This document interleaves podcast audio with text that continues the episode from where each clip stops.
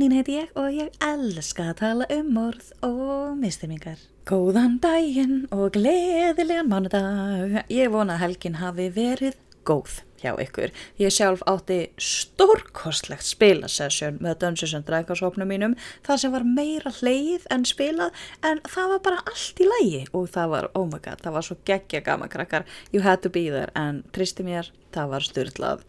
Vonandi var helgin ykkar jafn skemmtileg og hjá mér og að vikan framöndan leggst bara vel í ykkur. Til hamingju allar konur með gerdaginn. Ég vona að það hafi verið svo leiðis degrað við ykkur í döðlur og því að það fengi köku og bananasplitt og ís og nutt og allan bakkan maðurinn minn steinglimti þessu allan daginn en hann gaf mér samt síðast á rólóið sitt án þess að vita að vera konundagur þannig að auglýsing af tíunda áratögnum kendi mér að það væri ást þannig að ég get nú ekkert verið of skúfuð í því. Skulum, skulum byrja því að smetla okkur í smá bókamirkur Þið eru heppinn að ég randaði um þessa bóka lögadaginn við spilahoppin minn þannig að ég er búin að springa á þau þannig ég get þá kannski vonandi tala eins skinsamleira við ykkur Ég las eina bók þessa vikuna, eða ég kláraði eina bók þessa vikuna sem að heitir The Southern Book Club's Guide to Slaying Vampires eftir Grady Hendrix. Það er sami gaur og skrifaði My Best Friend's Exorcism.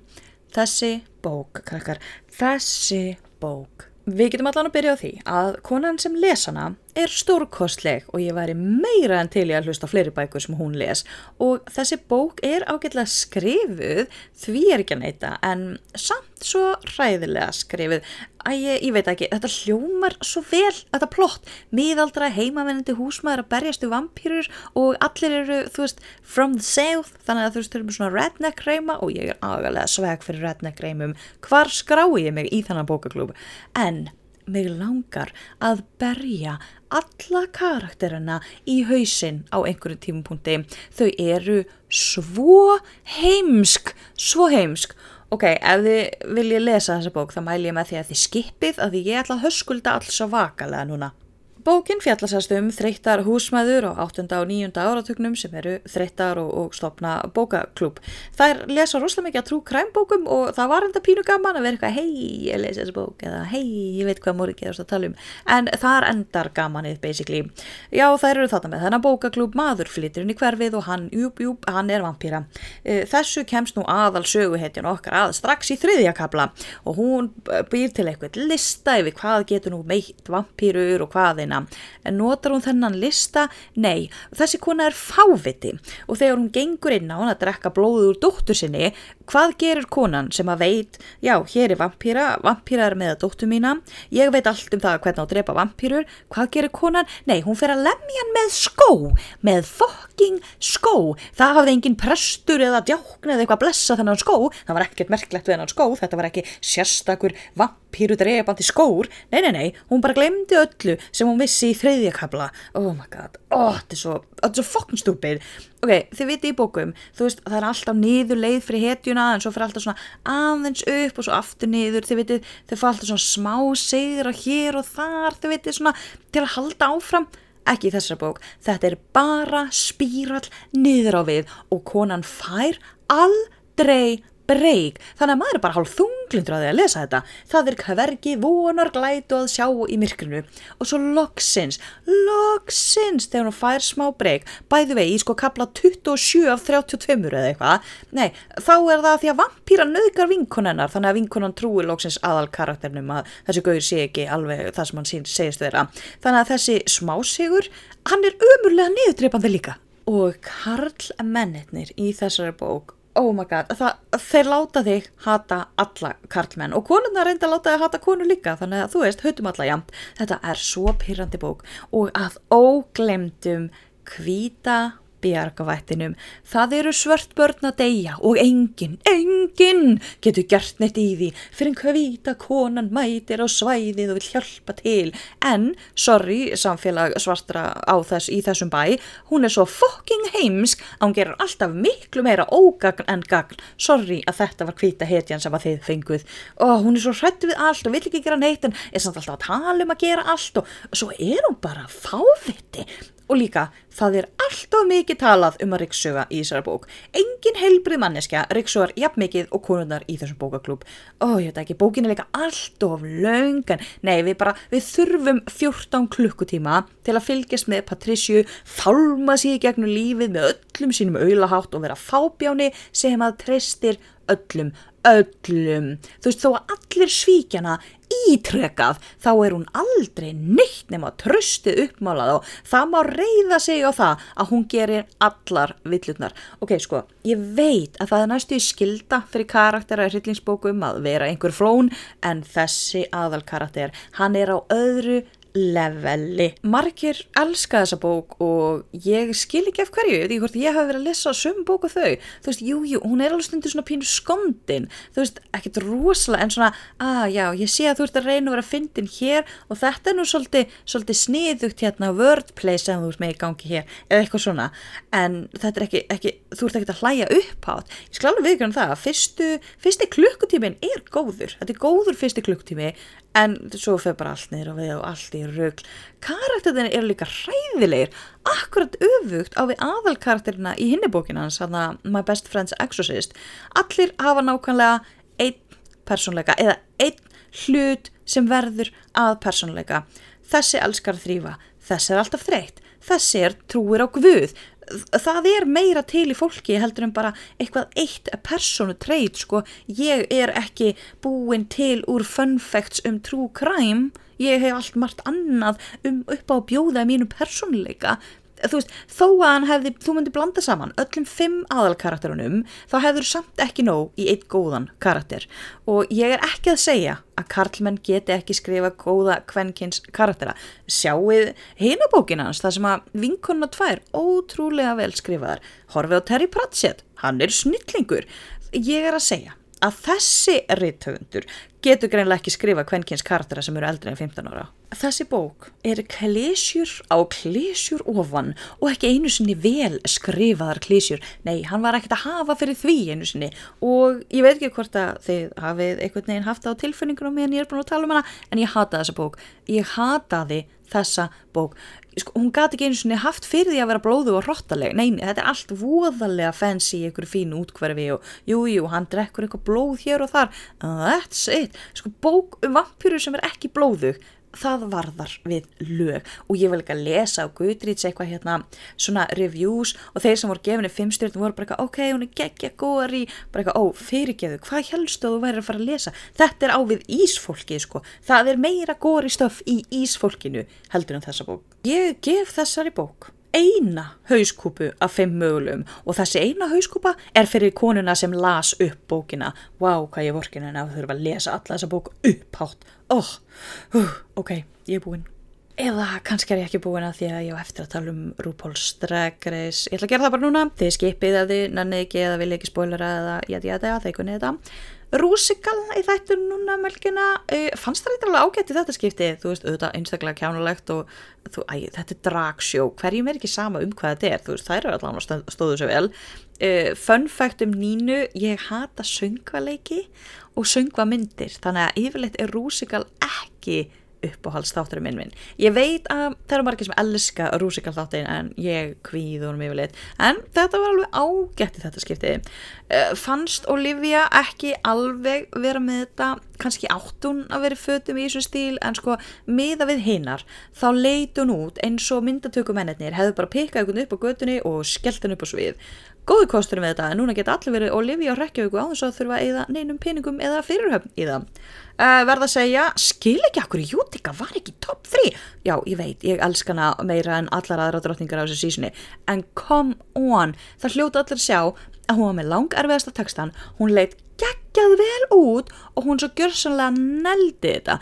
Ég meina já, ok, lúkja á rönnveinannar var minnst uppáhaldslúki með hinga til en það var samt fabulous og ég verði að segja, mér fannst Elliot með tveimur tíum líka góð. Mér fannst að hún hefði átt að vera topp þrjú. Mér fannst hún svo leiðis negla átfittið og bara negla þetta TikTok essence einhvern veginn. Og hún var alltaf með síman þú veist, maður sá það svona, sá hana svona í bakgrunum hún var alltaf in character. Þannig að mér fannst Elliot vera góð, gott stöf mér fannst gott mig ekkert eiga heima í topp 3 mér fannst hún vera bara solid safe en nei, nei, hún er upp að allt. Og þá fær hún rockst í kladdan fyrir að hafa ekki klúðrað. Þá, já, bara til ham ekki, þú stóðst þig ekki vel þá lítur að vera best, nei, nei, nei.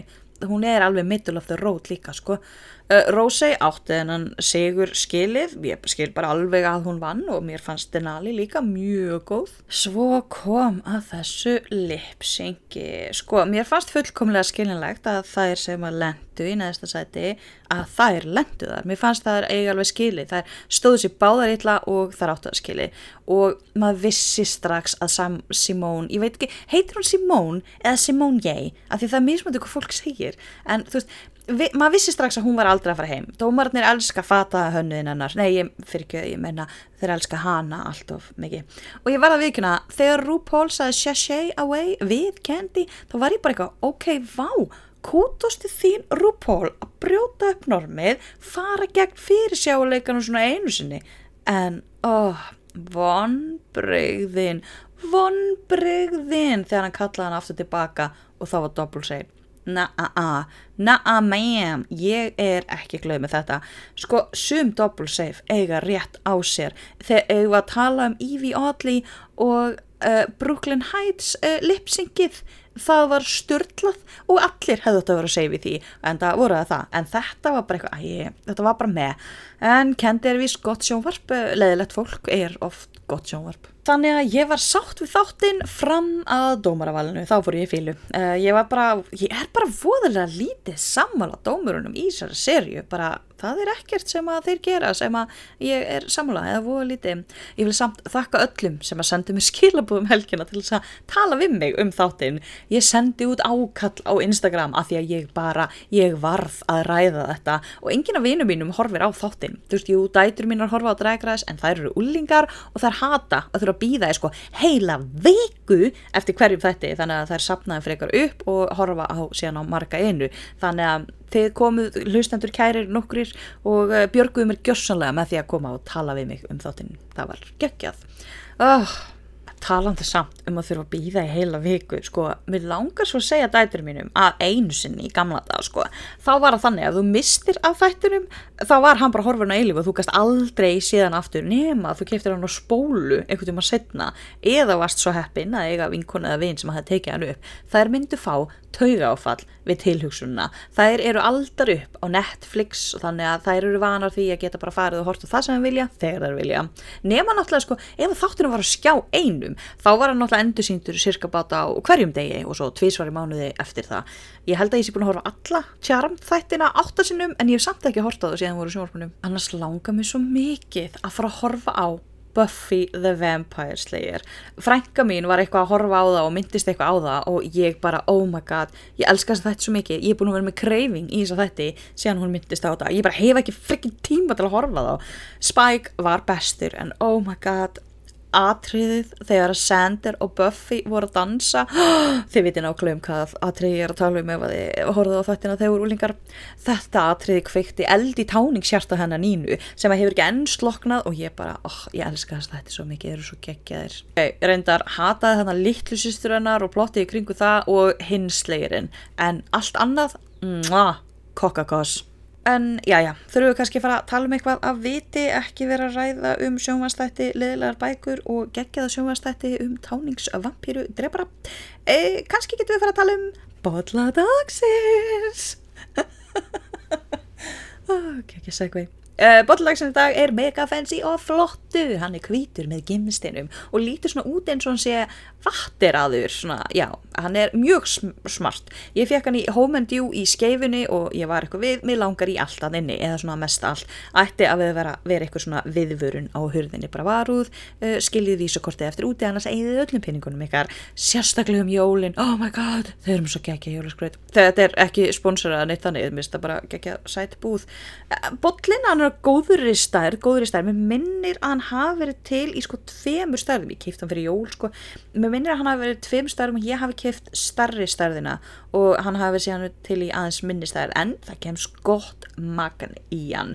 Og mér líður pínlítið eins og ég sé með allt mitt á reynu þegar ég drekk úr honum, hann er bara einhvern veginn svona rosa mikið brí í Desperate Housewives þú veist, ekki bara allt á hreinu allt, allt á hreinu, hann hreinilega kallar á hugarfarsbreytingu og mig nánast langaði að helli på kaffi til að geta drukkið kaffi úr þessum botla en ég átti að mér náttúrulega að flutta því að mér finnst kaffi rosalega vond, þannig að Coke Zero, það verður að döga í bili. Coke Zero, gott stöf Oh my god, krakkar, ég er búin að tala hérna hvað í kortir 20 mínútur við ekki svona byrju á þættinum. Oh, greið þið, ég er með ræpuna í dag. Mun, munræpuna sko. Þannig að við skulum bara drífa okkur að snú okkur að viðfangsefni dagsins.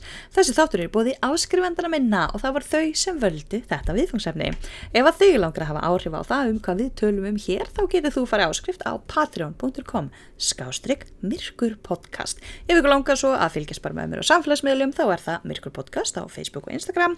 Svo er það hlustendahópurinn myrkur hlustendur, hann er búið líka að óglimtum bókamyrkri hópnum það sem lestrarhæstar ræða sín á milli. En hefjum þá þáttinn fyrir alvöru viðfangsefni dagsins er Kapin 28, einnig þekkt sem Caddy morðin.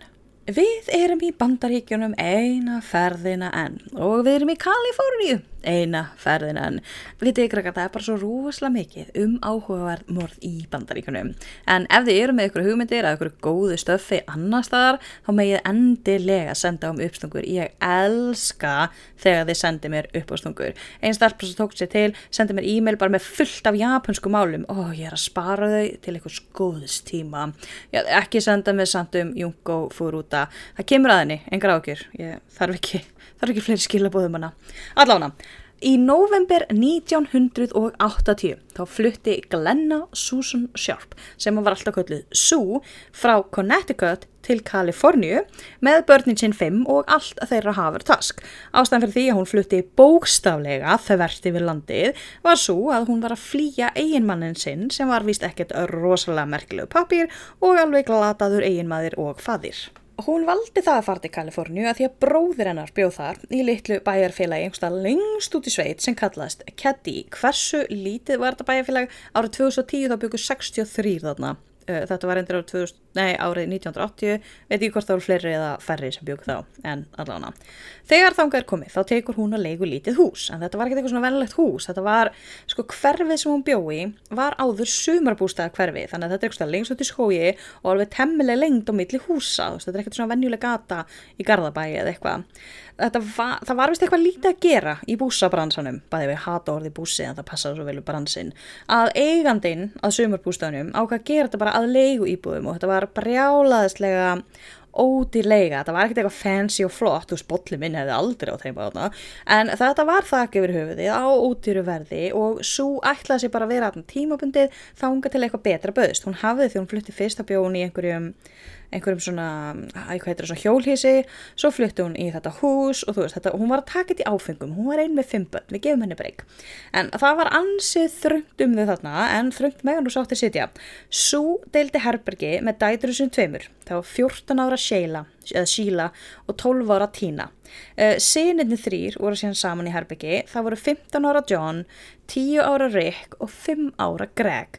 Þannig að konan á bunga börnum og öllum aldri flytur þarna í sveitina og allt virðist bara verið í góðu standi.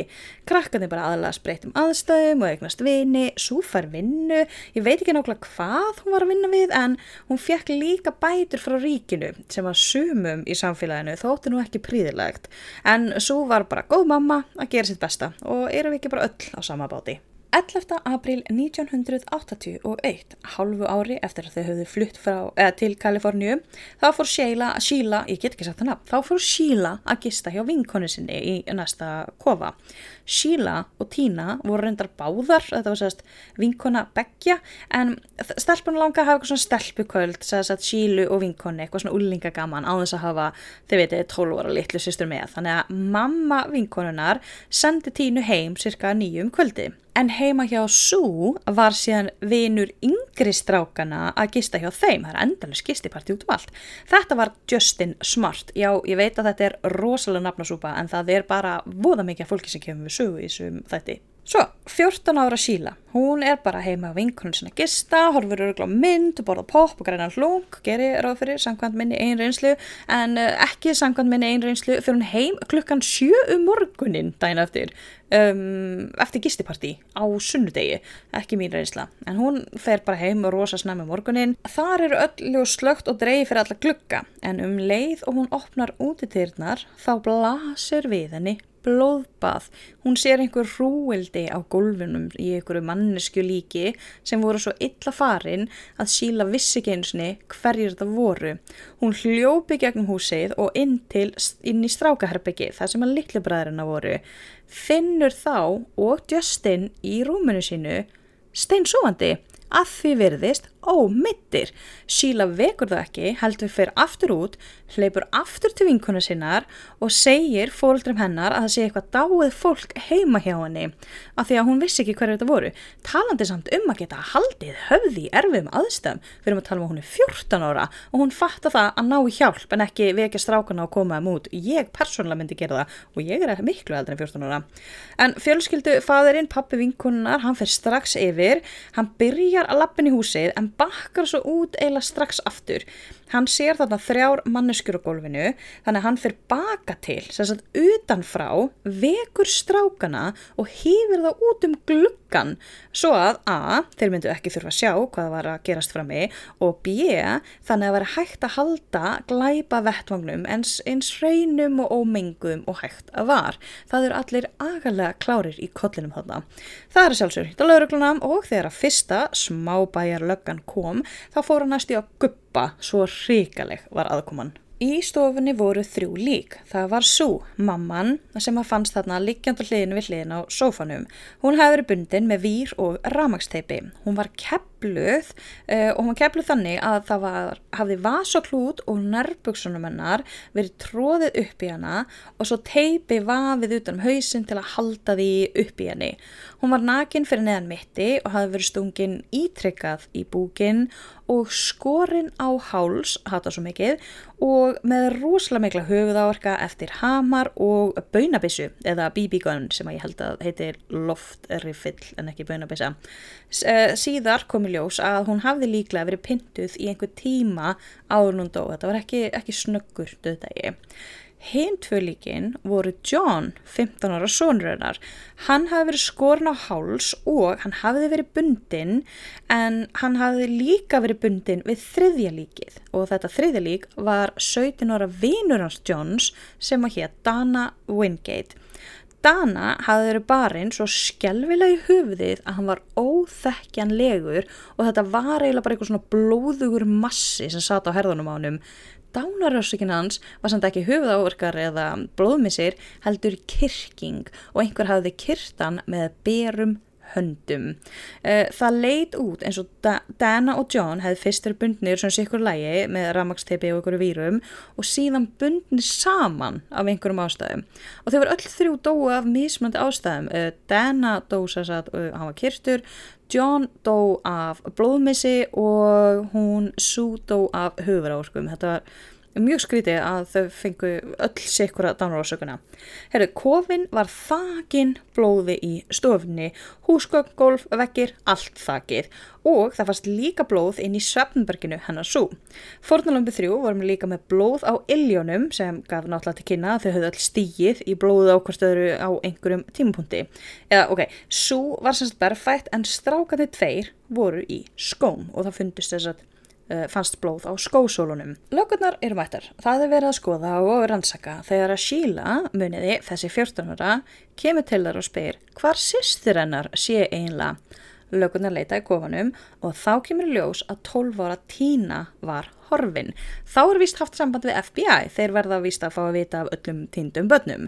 Eh, það vantaði ekki bara tínu sjálfa, heldur líka úti föttinannar og skóna á samt kassafullan af verkfærum sem hafðu verið í húsinu.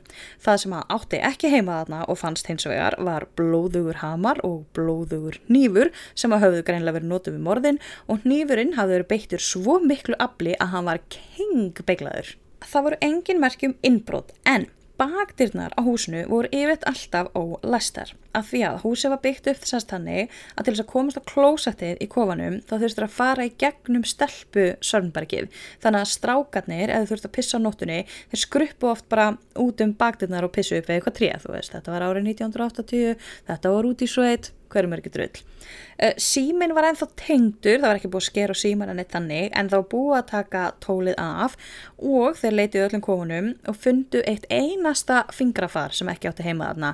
Uh, það var úti á handriðinu sem að leiti af bakterunum, þannig að morðingjarnir hafa líklegast verið með hanska og morðingin hefur kannski verið að setja á sig hanskana eitthvað þegar hann var labbað upp uh, upp uh, stegan. Littlu strákunni þrýr voru allir ómeittir með öllu, sögðust ekkert hafa heyrt og ekkert hafa séð. Nágrannar sögðust ekkert hafa heyrt eða séð fyrir utan það að eitt par þarna í einum kofanum saðist hafa vaknað cirka bát hálf um nóttina við einhver halvkæfuð öskur. Þegar þau heyrði ekkert meira þá pældi ekkert meiri því, bara eitthvað á eitthvað bara horf sjónarbið og þau heldur bara áfram að sofa. Það er verið að rannsaka, það er verið að leita tínu, lörglustjórun að klúra þessar rannsókn, það er bara ekkert að frétta. Þá stýgur Justin fram. Justin var þess að 12 ára vinur strákana sem hafði verið að gista hjá þeim þessa nótt í húsinu og þess að einn af þeim þreymur sem að lifðu af og hann segir að hann hafi vaknað, eitthvað kíkt fram og séð hvað var að gerast. Justin segir að hann hafi heyrt ykkur læti frammi, opnað örleikla rifi og Sörnbergi steinnar. Þar hafa hann séð tvo menn frammi í stofu með sú. Annar maðurinn var með sítt hár, ekkert skegg og glerugu, hinn maðurinn var með stutt hár, skegg og glerugu, eða yfirvara skegg, eða vilji verið nokkað. Annar maðurinn hjælt á hamri. Síðan voru þau eitthvað þarna að rýfast að tala saman, ég veina á því ekki alveg, en þá koma John og Dana, sérst sonurinn og vinnur hans, koma inn í húsið og fara að rýfast heftalega við mennina og það brötist út einhver áflók. Þá kemur Tína, 12 ára stelpan, inn í herbergið úr sínu sörnbergi því hún svo er stelpuherberginu og annar maðurinn fer með hana út um bakdeirnar á meðan að hinn maðurinn ræðist á strákana. Maðurinn sem fór út með Tínu kemur síðan aftur inn og í saminningu þá mýrðaði strákana tvo og sú. Er þetta nokkuð oflókið? Er ég að fara nógu nákvæmt með þetta? Já, já, segja það bara. Það eru náttúrulega gerðar einhverja skissur af mönnunum tveimur sem að Justin segist hafa séð og það er dreift út um allt sem grunuðum einstaklingum. Það tala um að þessi á tvítusaldri og líti út eins og ég var að segja. Það var mikið tala um það að lauruglustjórin Doug Thomas hafi gert sitt besta til þess að þetta mál yrði aldrei upplýst.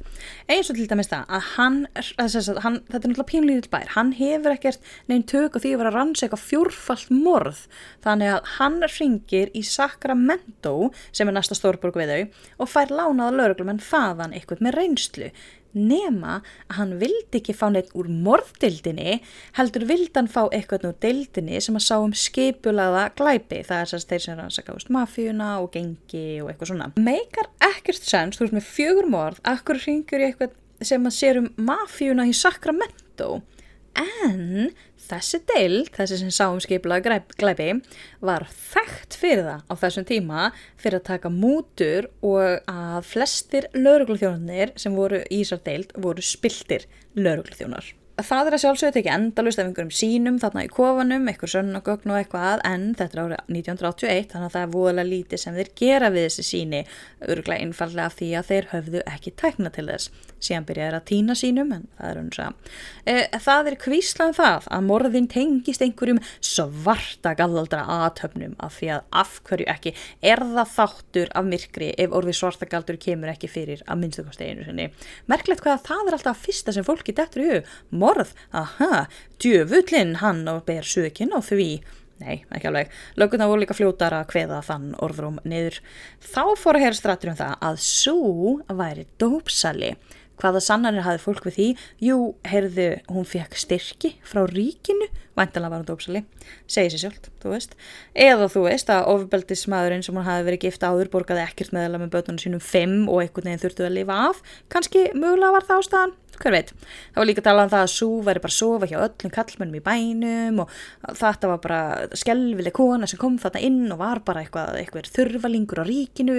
Nei, nei, nei, það var bara for, brjálaði fordómar fyrir nýju mannskjun í bænum, þú veist, einstæði móðir, þetta var bara, þetta var bara allt á mótinni hana. það var líka talað um það að Dana, vinur hans Johns, sem var líka myrtur, hafi stólið einhverju gigantísku magni af eitulifjum af einhverjum dópsala og að John, sérst sonurinn, var sérst að selja það en lauruglan steg fram og sagði að það var ekki minnsta vísbending sem bendið þess að drengitin hefðu nokkuð tímin, tíman verið viðrinnir einhvað dóp eða að það fannst ekkert dóp í húsinu eða engar vísbendingur um það að dóp hefði yfirleitt verið notað.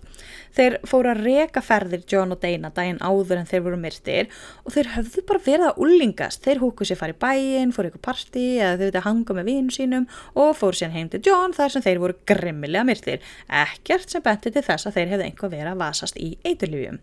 Líður nú aðeins og býður. Þá fyrir lögurnar svolítið að horfa á Martin Smart sem grunaðan einstakling. Martin var ekki bara nágranni sú og eh, bjóð þarna í næsta kofa eða eitthvað, heldur var hann pappi hans Justin sem að hafði gist og Justin var sá sem að sagði hann hefði séð eitthvað og allt þetta.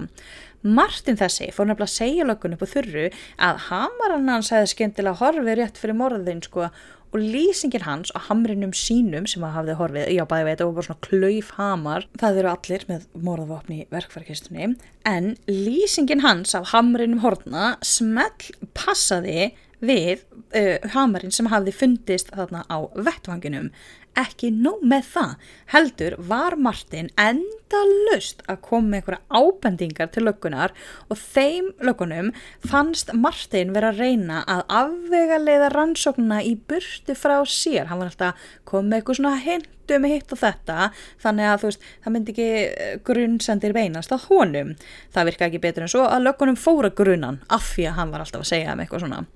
Ekki bara fundi löggunir út að það voru sögur um það að Martin og Sue hefði eitthvað verið að dandalast saman þó að Martin væri hardgiftur heldur hafði konunans Martins farið frá honum sama dag og morðin voru framinn. Ok, en ekki búið en þá, það var Sue sem að kvattana til þess að yfirgefa hann. Ok, krifjum þetta aðeins nánar. Uh, Sue er svo, svo er svo sem er myrt og hún var svo sem var að uh, flýja frá ofbeldi sneiða einmannun sínum. Ég ímynda mér að kannski hafi Martin ekkert verið besti einmaður, þú veist, svipaður og fyrirverandi einmannun svo og svo sér þetta konu sem í, er í sömu spórum og hún hafði verið í hvetur hana til þess að yfirgefa hann. Þú veist, mér er alveg sama að segjum bara að þau hafi, hvort sem þau voru að eitthvað að dandalast eða ekki, skiljuru hún veit allavega að koma þessari konu í burtu frá henni það er svona sem ég held allavega ég held ekki endilega að þau hafi verið að sofa saman sérsagt Martin og Sue sérsagt um, fórnalambið, mömmu fórnalambið og sá sem er grunaður. En ég held klárlega að Sue, morðfórnalambið hafi samfart konunans um að fara frá hennum ég held að ég hef gert það floknara, er það ekki? ég held það allavega hana. Þannig að Martin er aldeilis með ástæð fyrir því eða til þess að myrða Sú. Hann heldur að Sú hafi rakið konuna sína í burtufránum. Ekki nóg með það. Heldur bjó heima hjá honum vinurans Martins, maðurnafni John Bo Bobete eða eitthvað sem ég ætla bara að kalla Bo. Bó var glæpamaður, hann var fyrirvandi fangi og hafði sambönd við hennar ymsum afjur og gengi út um all land.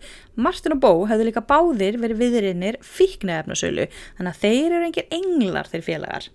Kvöldið áður en morði var framið, þá höfðu þeir félagar mætt á bar þarna rétti á.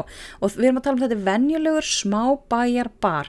Bændunni mættu bara í vinnufötum, gallabugsur eru normið, menn mæta, fá sér tvo bjóra, fara heima, fá sér kvöldmatt, þið vitið. Herðu félagarnir mættu í jakkafötum, þú veist og vesti og öllu með hatt og solgleru og voða fínir, eitthvað sem að þeir voru sko alls ekki vanir að gera. Þeir mæta að á barinn, voru að því tvo tíma, fara svo skyndilega í fussi og segja það sé að því að tónlistin sé svo leðilega, því að þeir voru að hlusta country en svo sett einhver eitthvað rocklaga og þá bara voru þeir bara, hif, hif, hif, ég er förin hérðan, eitthvað svo leiðis. Martin ringi síðan aftur um kvöldið til þess að segja um, barþjónunum að hann sé komin heim og hann bara sé ekki að náði hvað þetta hafi verið léle tónlist sko, annarkort er maðurinn heimsmeistari í því að kvarta eða eru menn að búa sér til fjörfistarsönnun. Voru þeir mögulega kannski uppstrílaðar á barnum svo að fólk myndi muna eftir þeim þar en ekki endilega kannski á hvaða tíma þeir voru þarna og eitthvað og síðan hafa hann ringt í barþjónin þannig að barþjónin getur nú sagt að já, heyrðu hann Martin var nú heima klukkan bleðu að því að hann ringti í mig Hver veit, en þá voru þeir kannski annarkort búnir að myrða Sue, John og Dana eða á leiðinni að gera það. Þetta er löggan svolítið að skoða. Þetta er það sem löggan heldur á þessum tíma. En ég myndist örstutt á það í framhjólhaupi hérna rétt áðan að lögreglustjórun í bænum. Hann hefði verið að gera sitt besta til að þetta máli er þið ekki upplýst. Þegar að lauruglumennir eru farnir að rannsaka Martin og Bó og eru bara eitthvað orðinni freka, finnst þeir frekar grunnsalegir, þá stígur vinnur okkar dög, lauruglustjórin, sheriffin sjálfur, stígur fram og finnst þetta bara rosalega pyrrandi að löggurna sé að gruna Martin að því að Martin og lauruglustjórin voru bestistu bestu vinir. Já, honum fannst þetta mjög pyrrandi að þeir voru eitthvað gruna vin hans og hann var bara, Martin gerði þetta ekki. Stuttu eftir að lauruglustjórun er eitthvað að tala við lögunar sína og segja hætti því að vera eitthvað að pæli honum, þá hverfa Martin og Bó úr bænum. Fara bara eitthvert og enginn stoppaði á því og eru sagt að lauruglustjórin hafi sagt þeim að láta sig hverfa á meðan að hlutinni væru aðeins að rúast niður hérna heima og þeir getur komið aftur þegar þeir lægi ekki lengur undir grun að þessu þrefalda morði. Síðan gerist ekki neitt í þrjú ár. 20. april 1984 var síðan maður einhver stjórn í skói að leita sér að flöskum þegar hann rekst á hauskúpubrót Löggur mæta, finna brotna hauskupur, bein, hinga á þanga, teppi, buksur, jakka og eitthvað svona vesen. Löggunar eru bara eitthvað einbitað sér því að finna eitthvað út úr því hver þetta geti verið þegar þeir fá naflust símtal frá mannesku sem spyr hvort að þau, löggunar, hafi pæltið því hvort að líkamsleifarnar gæti verið af þessari týndu stelpu úr kettimorðunum. Af því að beinin fundust ekki ketti heldur 5 50 km í burtu í einhverjum sko allt öðrum bæ það, við erum að tala um þetta er vegalengdin cirka bátumillir Reykjavík og Salfossar þannig að lögurnar kíkja það og jújú jú, kemur í ljós að líkamslega þetta voru af tínu 12 ára stelpunni sem hafiði horfið úr kofun þetta kvöld. Þannig að núna er þetta orðið fjórfalt morð Væntanlega fara þá lögurnar að skoða hver var það nú sem ringdi nafnlaust minn með þessa ábendingu, kannski veit súmanneski eitthvað um málið. Nei, nei, nei, þeir gerðu ekkert í því. Þeir settu það ekki einu svona í skýrsluna að þeir hefðu fengið þetta símtal. Þetta símtal var reynda að tekið upp en síðan tókuður upptökuna, settaðu umslag og hendið einhver þúrnum skúfu og heldur bara áfram með lífið sitt. Bara pældu ekkert beiri í því. Eftir þetta þá snar kólunar málið. Við erum að tala um snar kólunar. Morðið er framið 1981 Tína finnst 1984 og næsta sem gerist er að kofin er rifin 2004 þá var kofin loksins rifin bæði vegi hann átt að vera ríkalega mikil draugangur í honum. Allavega 2008 þá stýgur síðan Marilyn fram. Marilyn var sérst konunans Martins og hún segir að hún er 100% vissum það að maðurinn hennar fyrirvændi Martin og Bó, vinnur hans, hafi verið sikir um morðin. Merlin segir líka að hún hafi fundið blóðuan jakka frá tínu í kjallarnum heima hjá sér eftir morðin, farið með þau til lauruglu en þeir hafi ekki viljað taka neðu skýslu og núna finnst það sjálfsögðu ekkert um það, um þannan jakka í neinum skrám um málið. En hún sver og sort við leggur að hún hafi farið með þannan jakka, hún hafi fundið hann og hún er bara alveg vissum það að eh, Martin hafi myrt krakkana eða þú veist bara alla. 2014 eh, var málið síðan opnað aftur og tveir lauruglumenn tóku þetta ískalda mál að sér í þeirri voru honum að finna sögu dólgin eða dólgana. Hverji voru þessi lauruglumenn? Munni því sagði að John og Dana, sérst strákarnir sem voru myrtir, höfðu verið heima á vina sínum áðurum frá heim og voru myrtir. Já, þeir voru sérst heima hjá öðrum lauruglumannum af því að þessa löggur höfðu verið vinir fórnalampana þegar þeir sjálfur voru úlingar. Þannig að þeir eru bara frekar staðar á nöðu því að leysa þetta mál og þeir finna ímislegt. Þeir fundi einhvern hamar í einhver uppþóttnu vatni að það rétti á og þessi hamaritalinn tengjast málunu. Þeir fundi líka sálfræðingin hans Martins og þessi sálfræðingur segir að Martin hafi játað við hann að hafa myrt svo og síðan tínu að því að tína hefði séðan myrða mömmu sína en Martin neytar að myrða strákana og að neytar að hann hafi myrt strákana og segir að bóvinur hans hafi gert það. En lögnar hafa líka komist að því að af einhverjum ástæðum þá hataði Martin John. John var 15 ára, Martin var fullur maður. Ég veit ekki hver ástæðan fyrir þessu hatri var en hann virðist vera nú klikkar til þess að vara bara myrða. Lögurnar segja samt að þetta hljómi eins og bara einn tómar sögursagnir og slúður. Hvað þarf maður að gera til þess að vera vitni? Hvar liggur, hvar liggur þessi lína á milli þú ert að segja slúður og þú ert vitni? Ég veit það ekki. En það meikar alveg sens að Martin hafi verið morðingin eða að minnskosti einn af morðinginum. Af því þú veist, Sú var búin að segja konans að fara frá honum, hann hataði sonanar, uh, sonur hans sem að vildi svo til að vara að gista þarna eitt kvöldið, sá eitthvað, uh, hvort sem hann hafi séð það sem hann segist hafa séð og það sem að sonurinn var sama herbyggi og hinn er tveir litlu strákanir, þá vildi Martin kannski ekki taka sénsinn á því að um, eitthvað myndi sjást eða gerast eða eitthvað alla þrjá eftir ómynda og líka, ok Justin, sonur hans Martins, sem var að gista segist sanns að hafa séð þessa tvo menn, einn á með skekk og hinn var ekki. Hann sagði þetta eftir að hafa verið dálitur vitið hver dálitan? Fricking fóketinn besti vinunars Martins. Þannig að fóketinn las ykkur bókum dálislu lokar sinni herbyggi með krakkanum, kemur setna út úr þessu herbyggi með þessa lýsingu sem að hann segir að Justin hafi sagt honum á meðan hann var dálitur. Mm, er ég svo eina sem finnst þetta voðalega dúbíus eða? Það er náttúrulega allir samfærið það að lauruglan hafi hildi við þessu máli, meir að segja löggunar sem eru að rannsaka núna hafa sagt þetta var cover-up og allir, þú, þú getur tekið ykkur mannesku bara götunni sem það geta rannsaka þetta mál betur. Uh, þannig að þetta mál er ennþá óupplýst þó að Martin og Bó eru báðir sterklega grunaðir. Því meður eru báðir dánir, Bó dó 1988, þannig bara nokkur mánu setna og Martin dó árið 2000.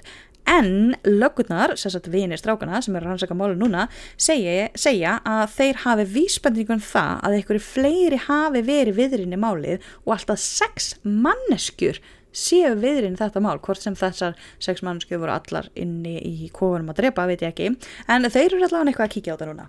Eitt sem að mér fyrst svolítið skreiti, það var það að löggan ringdi í FBI og FBI, þeir rannsöku ekkert máli, þeir bara, herri stráku, þið standið eitthvað vel, þeir bara ringið eitthvað ef þið finna eitthvað. Og bara gerði ekki neitt, þeir kom halda neitt og löggan gerði eitthvað svona málamynda leitt að tínu en þú veist, svo bara það gert neitt, það er mjög skreiti.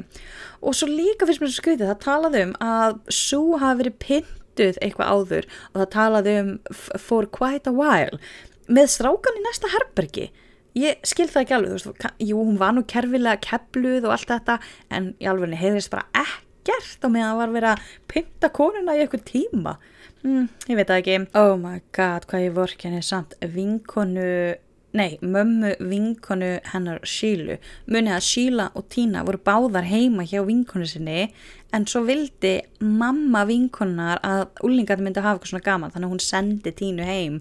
Og maður gæti konu greið lítur á hann með nagandi saminskupið eftir þetta, ekki henn að kenna náttúrulega bara morðingjörnum að kenna.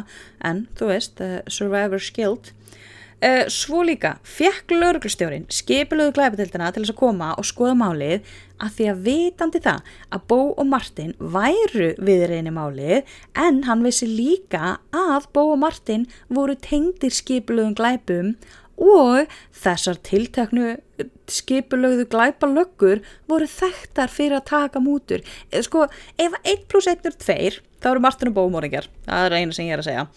Also, lasi þetta á netinu en þetta er ef netinu, þetta er ekki þú veist, þetta er ekki eitthvað source eða eitthvað þess að skal vera tekið með fyrirvara. Lena er kona sem að vinkona tínu. Hún veit nákvæmlega hverjir morðingjarnir eru af því að hún segist hafa verið þarna. Hún var þess að 12 ára vinkonan tínu. Eftir að morðin voru frammi reyndi hún ítrekkað að tala við lökuna en lökunar vildu ekki hlusta á hana. Tína svo sem hvarfa og var sér myrt og Lana voru í sama bekk og kennarinn þeirra var hugfangin af tínu. Þessi kennari hafði líka að aukavinu að selja hass til úlinga, þar á meðal nefndarinn sinna, klassagur. Allavega, Lena var í heimsóknu tínu, hún heyrir eitthvað skriðið frammi, sér kennaran sem frammi að slást við sú. Lena hleypur út úr kofanum og neyður veginn, örgulega bara eitthvað að reyna að komast heim til sín, þú veist þó einhver, hafi, einhver kofar hafi verið munæðir en heimænleganar en þú veist hún er 12 ára og hún er hrætt þannig að við erum ekki að kenna hennu neitt. Lena hleypur, heyrir í bíl koma eftir sér, stingur sér á milli trjána, sér þá bíl á flegi ferð fram hjá sér með tínu öskrandi í framsætinu. Þegar Lana sagði lögunum frá þessu, þá sögðu þeir bara að hún var eitthvað að rugglast og hættu með þetta vesen og hvað er þetta að bylla. En svo fór nú eitthvað löggan að kíkja á hann, kennara Joel Walker Lipsy og fann mynd af tínu í skripborunans, bara svona skólamynd. Það er ekki eðlilegt að kennara sé með mynd af einhverjum ákveðnum nefnda innrammaða í skrifbónum sínu. Það er eitthvað, eitthvað skrítið við það. En also þessi kennari, Joel Walker Lipsy, hérna, var dæmdur barnanýðingur eftir að hafa tekið þátt í ósiðlegum aðtöfnum með barni undir 14. Tína var 12 ára, það er undir 14 en uh, ég veit ekki alveg með það að því að þú veist, hver draf þá bræðirnar, þú veist, einn maður ætti vandraði með öll þrjú og líka að myrðaði öll það hljóðlátt að litlu strákarnir vöknu ekki næsta herbergi nema, mögulega kannski hann, Martin og Bó hafi allir verið saman í þessu að því að þeir voru allir viðiðinir einhvers konar dópsölu, bygguð pínleitlum bæ. Það er ekkert ólíklegt að þeir hafi verið vinir, sko Æ, mm, ég veit ekki, það eru, aðalkenningin er þetta, þú veist, Martin var reyður út í sú að myrtana og bók kom að hjálpa á hann og eða, þú veist, þeir voru að myrða sú, strákanir lappa inn, Dana og John, þeir myrða þá líka, flýja og eitthvað. Æ, þetta er bara aðstæðlegt og leiðilt mál og ég vona að leysist, þó að þetta sé teknilega séð óupplýst, þá er nokkuð víst um að, já, Martin og Bó hafi verið þeir segu. Mér finnst nú að þetta fangilsan og lögurklustjóra, þessi fókiti var nú eitthvað ekki alveg með fórgámsröðun og hreinu. En já, þetta er allt sem ég hef um þetta mál. Þetta var Cabin 28 og hvað gerðist í honum þetta örlega ríka kvöld. Ég vonandi að hafa ekki of mikil nafla, nafla, nafnasúpa, oi naflasúpa, oh my god. Uh, já, ég vonandi að hafa ekki of mikil nafnasúpa og þetta hafi verið nokkuð skiljanlegt. En ég er auðvitað að kalla þetta gott í byli því þekkið þetta, likea, subscriba, kommenta, deila, allt þetta fínir í. Ég get skilið eftir ykkur fun fact sem ég lærði á internetinu í síðustu viku. Hafið pælt í því akkurat núna og þessar nákvæmlega núna, sek þessu sekundu broti sem þeir að hlusta röttinu mér, þá eru beinin í ykkur blöyt. Ég veit ekki af hverju, mér fannst þetta mjög úþægilega upplýsingar. Þannig var að deilaði með ykkur. Beinin í ykkur eru blöyt akkurat núna. Það er skrítið að hugsa til þess allavega á þessum gleðalega punkti þá hvaðjum við í beili þá getur næst Bye